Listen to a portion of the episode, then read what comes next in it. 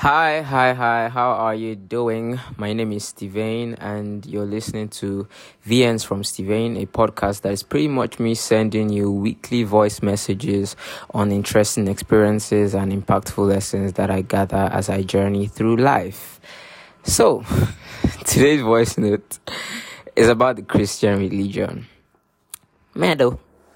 And at the end of it, I would, I, I like, my intention is that you would know my top three reasons why I'm still a believer and hopefully have the same three reasons to ponder on for why you should believe in God through Christ as well. Right. So, I mean, if you know me, you know that I am a Christian and I'm vocal about my faith.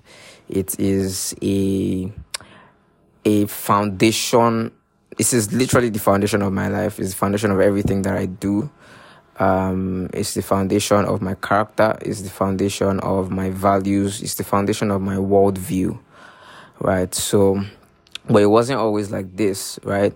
I, you know, grew up in a family where, you know, Christianity was the religion, but I didn't necessarily know why Christianity was the religion. I just know that, okay, you know, you just go to church every Sunday, you know, you know, I know like You've said it to me many times. Jesus came, died, and all of that, but it just didn't make sense. Like it just didn't. Like I never was able to appropriate it to myself. It never really like you know dawned on me per se to the point where I would believe it, and my belief in it would like you know affect the way I lived. Right. So um fast forward to you know came into university uh, I just, I just, uh, you know, you know, usually when people enter university, yeah, it's two things. It's either you, um, if you enter that as a as a Christian, for example, is either your Christianity is tested, as in what you claim to have believed from when you were younger, it is tested, and you are either you know proven to actually really believe or you lose yourself because you were never really like grounded in what you claim to believe. You were just a church goer. And there's a huge difference right? So i got to school and then you know they were like uh, pretty much like free to do anything i wanted to do. I still lasted somehow in 100 level but from 200 level it was like bro i just like pretty much like lost there and I just, you know, went in the opposite direction of God and Christ. All right, so that's like the background of how things were.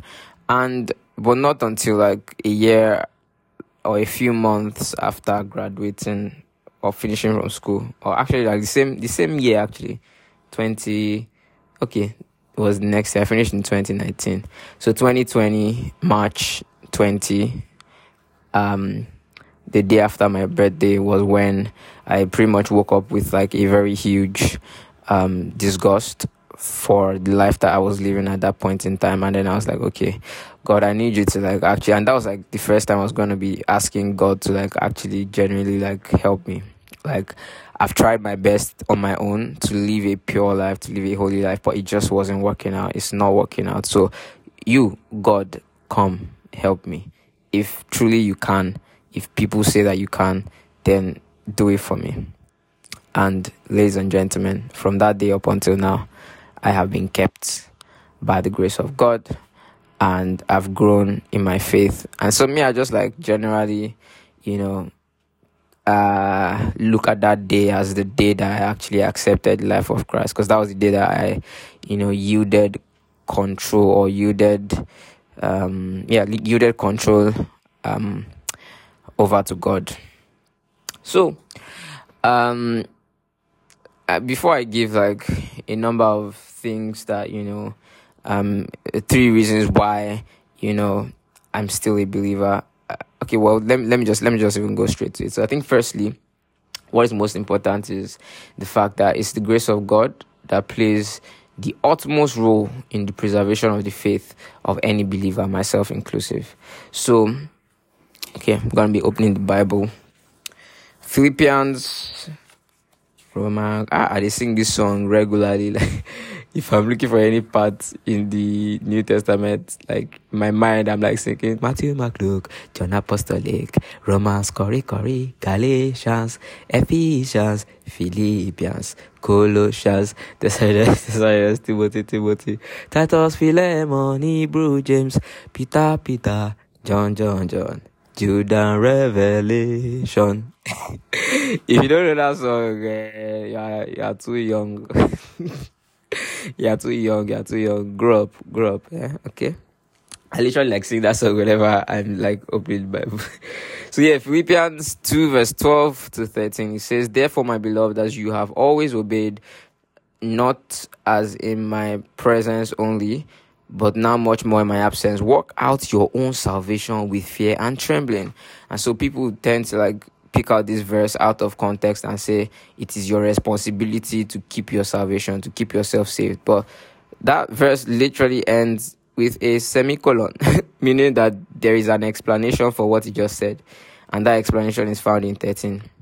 So he says, For it is God who works in you both to will and to do for his good pleasure.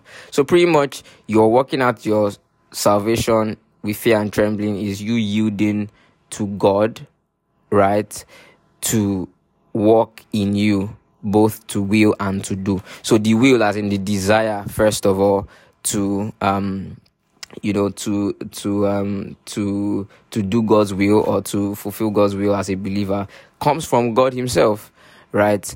So it is the grace of God, right, that keeps and preserves the believers. It's the Spirit of God in us that keeps us in the bible says that we have been sealed by the holy spirit of promise. So there's usually like this um, argument in my mind of like oh people who claim to be christians and then eventually you know they do not eventually okay let me, let me not go there. Maybe another episode we'll talk about that one. But anyways it is god that keeps and preserves the faith of any believer. So first of all it's important to know that it's not by your devotion, as important as devotion is, it is not by your works, it's not by, you know, what you are doing to keep yourself as important as, as those are. You must first recognize that it's even god that gives you the power and the wisdom to even be able to do those things in the first place. All right so secondly i'm constantly yielded to god which is like an offshoot of what i just mentioned right now.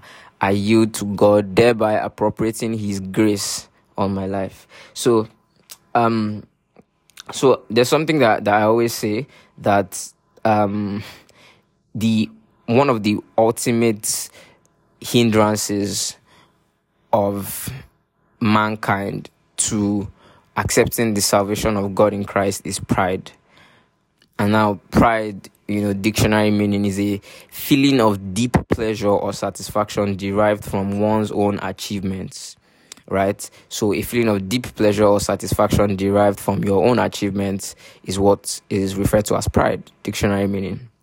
So now, if the Bible says, you know, look at, let's just look at Romans 3. Romans, Cody, Cody.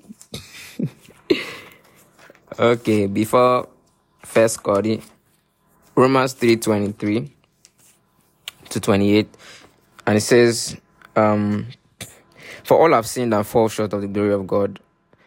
24 says, being justified freely by his grace through the redemption that is in Christ Jesus, whom God set forth as a propitiation by his blood through faith to demonstrate his righteousness, because in his forbearance God has passed over the sins that were previously committed to demonstrate at the present time his righteousness, that he might be just and the justifier of the one who has faith in Jesus. So we see how God has done things, right? All through these um, verses that we've read is God that has been doing. God set for Jesus as a propitiation. God, through his forbearance, passed over the sins that were previously committed. Uh, God justified freely by his grace, right? So in verse 27, that tells us, Where is boasting then? It is excluded.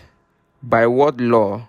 Of works? No, but by the law of faith literally there is no boast that anybody can make to say that oh you know they did something to save themselves right?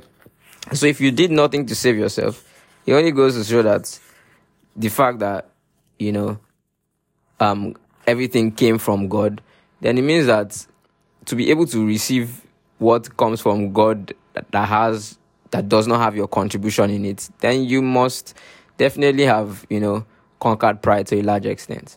Because it doesn't make sense that, you know, you receive a salvation that, you know, your hand is not in it. So there's literally no pride, you know, in accepting the salvation that comes from God. So basically, it means that I must have zero interest in feeling a deep pleasure or satisfaction derived from my own achievements, which is what we define pride as, to be able to accept the salvation that comes from God. Right? So also if we look at Revelation 4:11 which is actually like my current favorite verse it says that it says that you are worthy, O Lord, to receive glory and honor and power, for you created all things, and by your will they exist and were created. All things are for thy pleasure, they are and were created. So, a wise man who agrees with this is the wisest man ever created. Basically, the creator created you for his pleasure. I think we talked about that in like a, a few episodes back, or even the last episode the creator created you for his pleasure. So it's just wisdom for you to understand that the best thing I can do in my life is to do the will of the creator. Right? And so you can't do that if you are proud. You can't do that if you believe that, you know, you are where you are or you are who you are by your own power. I mean, nobody even, you didn't bring yourself into the earth. You could have died at the point of birth. Ah, at the rap. Oh, God. but yeah, you didn't do anything to be here, right? You didn't do anything to be even preserved up until this point where you are even able to listen to this voice note. Like, what have you done? Nothing. You're not like what makes you different from every other person who has been deceased, right? So it just makes sense that you yield yourself to God and appropriate the grace of God on your life by faith. So, thirdly, there is abundant evidence of the superiority of the Christian religion in providing answers for eternity. That's the third reason, you know, why I am still a believer. Like, I have seen that there is abundant evidence, you know, of the fact that, you know, that, that, that tends to the fact that, you know, Christianity is the only religion that provides concrete answers to the questions of what happens when we die. Ask any other, you know, person in any other religion, they'll tell you God will determine. But as believers, we understand that God has already determined and He has already made the provision available and He has already done everything necessary for mankind to be able to exist with Him eternally in perfect bodies and perfect world and in a perfect world. So now I I itemize like three things that pretty much serve as like, you know, strong evidence of the superiority of the Christian religion. And firstly, it is that the material that forms the foundation of this faith, of a Christian faith, is clearly divinely inspired. So there's no other explanation for the existence of over 500 prophecies about the coming Messiah, you know, by prophets and individuals who lived across thousands of years, right? how would you explain it that Isaiah says something about Jesus Christ in Isaiah 53 he prophesies you know that he will be bruised for uh, our transgressions how do you explain that Malachi you know you know talks about Christ. You know, Zechariah prophesied about Christ. In another place, it has it was prophesied that oh, his clothes will be sold for thirty pieces of silver. In another place, it was prophesied that he will ride on a donkey into Jerusalem. In another place, it was prophesied that he will be born of a virgin. Isaiah nine six. You know, like so many prophecies about God. And let's not even get started on all the you know what is called the types and shadows you know the occurrences that happened you know in the past that prefigured what jesus christ was coming to do for example um, abraham the sacrifice of uh, isaac you know where isaac asked abraham where is the lamb and abraham says god will provide and indeed god provided the lamb and the lamb was sacrificed in place of um, Isaac. So if Isaac was actually sacrificed, it would mean that oh Abraham's works, you know, got him um, right standing with God. But what actually happened was that the lamb was provided by God, right? Which is a typification of what actually Jesus came to do. Jesus was a lamb provided by God, came from God to serve as a propitiation for the sins of mankind. Right? So everything about the internal consistency of the content of the Bible clearly states that this is a divinely inspired piece, meaning it came from God. The Bible is a divinely inspired book, or actually, divinely inspired collection of books. that alone self even makes more sense. And that leads me to like the second point. The fact that despite containing 66 different books written across thousands of years apart, the material is still the most internally consistent writing ever. It doesn't make any sense to me that you would see 66 books written by different authors and they are all saying the same message in like thousands of years apart by very very very diverse people. Like i mean it doesn't make sense that you see all of that and then you still say that oh people sat down and they man because they wanted to manipulate people they just created stories. I mean if you can believe your history books and believe the fact that your history books are not manipulating you to believing that you know there was actually slave trade for example right? If you can believe that then why is the bible now a problem for you to believe? Because as much as it is even a divine inspired book it is historically um it's a, it's a historical book as well right? And it is a historical collection of books rather so, in fact, if they were actually manipulators that created this Bible, I've, I tweeted this thing a couple of days ago. I say, I will follow these manipulators. Me, I will follow them because what kind of wisdom is this? What kind of wisdom is this that you create such a like a book that can, you know, that is so internally consistent and then you know is even tra- is transformed has been transforming the lives of people thousands of years ago and is still transforming their lives till today. It's like you have you I will follow you. if you do if you are a manipulator that did this thing, if it's just one single person, I will still follow you. Right? They are worthy of my followership, if that's the case. But really that's all that's all that all I just said is just banter. Because the word of God, although written by men, is inspired by God. Right? So second Peter 1 verse 20 tells us that Roman, Corey, Corey, Galatians, Ephesians, Philippians, John, John, John. Okay, Second Peter. Second Peter 1 verse 20 says, Knowing this first, that no prophecy of scripture is of any private interpretation. 21 says, For prophecy never came by the will of man, but holy men of God spake as they were moved by the Holy Spirit. You know, in the Hebrews 1, it says, um, God who in time past and sundry manners had revealed himself to the prophets um, and fathers of old.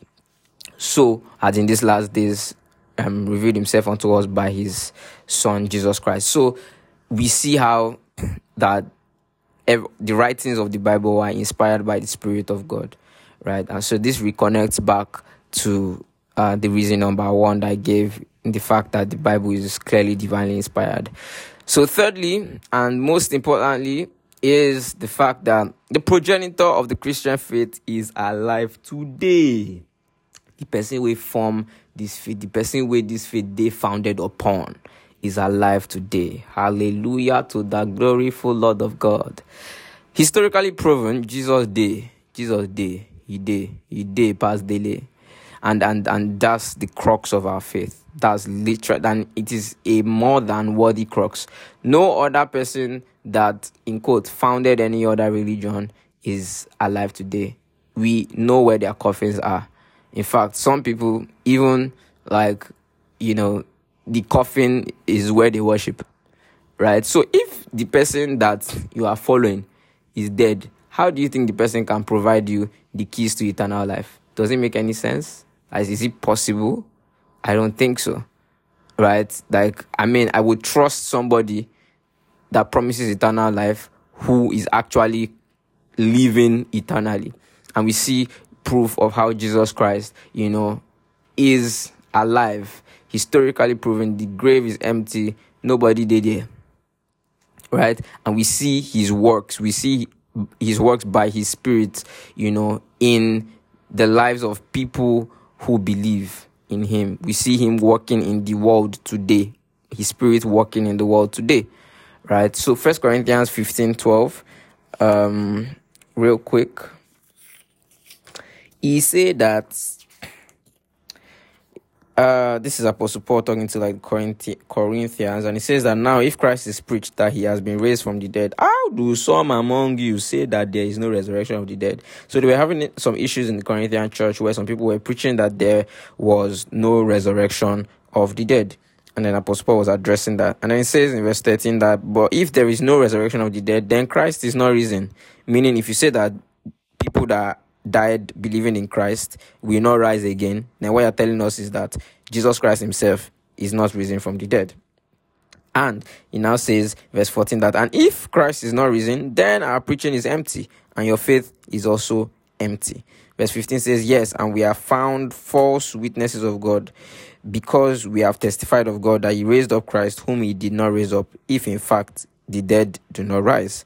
For if the dead do not rise, then Christ is not risen. And if Christ is not risen, your faith is futile and you are still in your sins.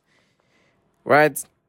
And it says in verse 18, then also those who are falling asleep in Christ have perished. Verse 19 says, in this life only, if in this life only we have hope in Christ, we are of all men most pitiable. Meaning that if our hope is only in this life, you know, if it was that Jesus Christ did not rise from the dead, then we are to be pitied amongst all. It means all the persecution where we go suffer is all pointless. It means it's all pointless because we rather just not do any of these things, We rather just, you know, live our lives knowing fully well that when we die, that's the end. There is no resurrection. We are gone. Gone for good. We just disappear, poof, out of the thin air. But that's not the case. Because Jesus Christ rose from the dead, everyone who dies believing in him will also rise at the last day as well. Right? And so the fact that Jesus Christ is alive today, like yo, I can't find any other reason not to then believe in him. Right? And at the end of the day, right, this resurrection of Jesus Christ is what allows us to even be called Christians in the first place, right? The word Christians is basically people who live like Christ. You know, Jesus Christ did not call his disciples Christians. People who saw how his disciples lived called them Christians because they saw that they lived like the man called Christ. Right? So, I mean, these three reasons, for these three reasons and more, that's exactly why I am still a believer. So I hope this was helpful. I hope this helped to, um, if it was new to you, I hope it helped give you something to think about. And if it is something you already know, trust me, it's always a joy to be reminded of what God has done for us in Christ. Like we can never hear the gospel enough. You know, we can never preach it enough. We can never hear it enough. It's always going to spark joy and spark rejoicing and spark great, you know, ah, Jesus Jeez, what are you saying? While we were yet in our sins, God sent Christ. Christ died for us while we were yet in our sins, while we didn't even know that we needed his sacrifice. So please share this to at least one person if it was insightful or helpful in a way. And yeah, I think going forward, I'm going to be doing, I'm going to make this podcast a, um, pretty much like a weekly study thing, right? Because I've just like that's why I've not been consistent. There hasn't been like any particular, you know, thing that you know I wanted to do on on the podcast.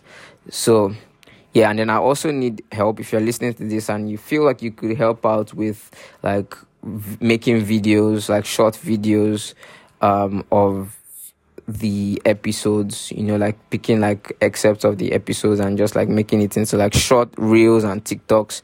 That would be amazing. I would appreciate that. Um, uh, yeah. So if you have any experience with like editing videos, is very the direction I have in mind is a very um less not too stressful one. So yeah, please reach out. Let's collaborate. Let's share this gospel because that is the purpose for our existence. All right. See you at next. See you next week.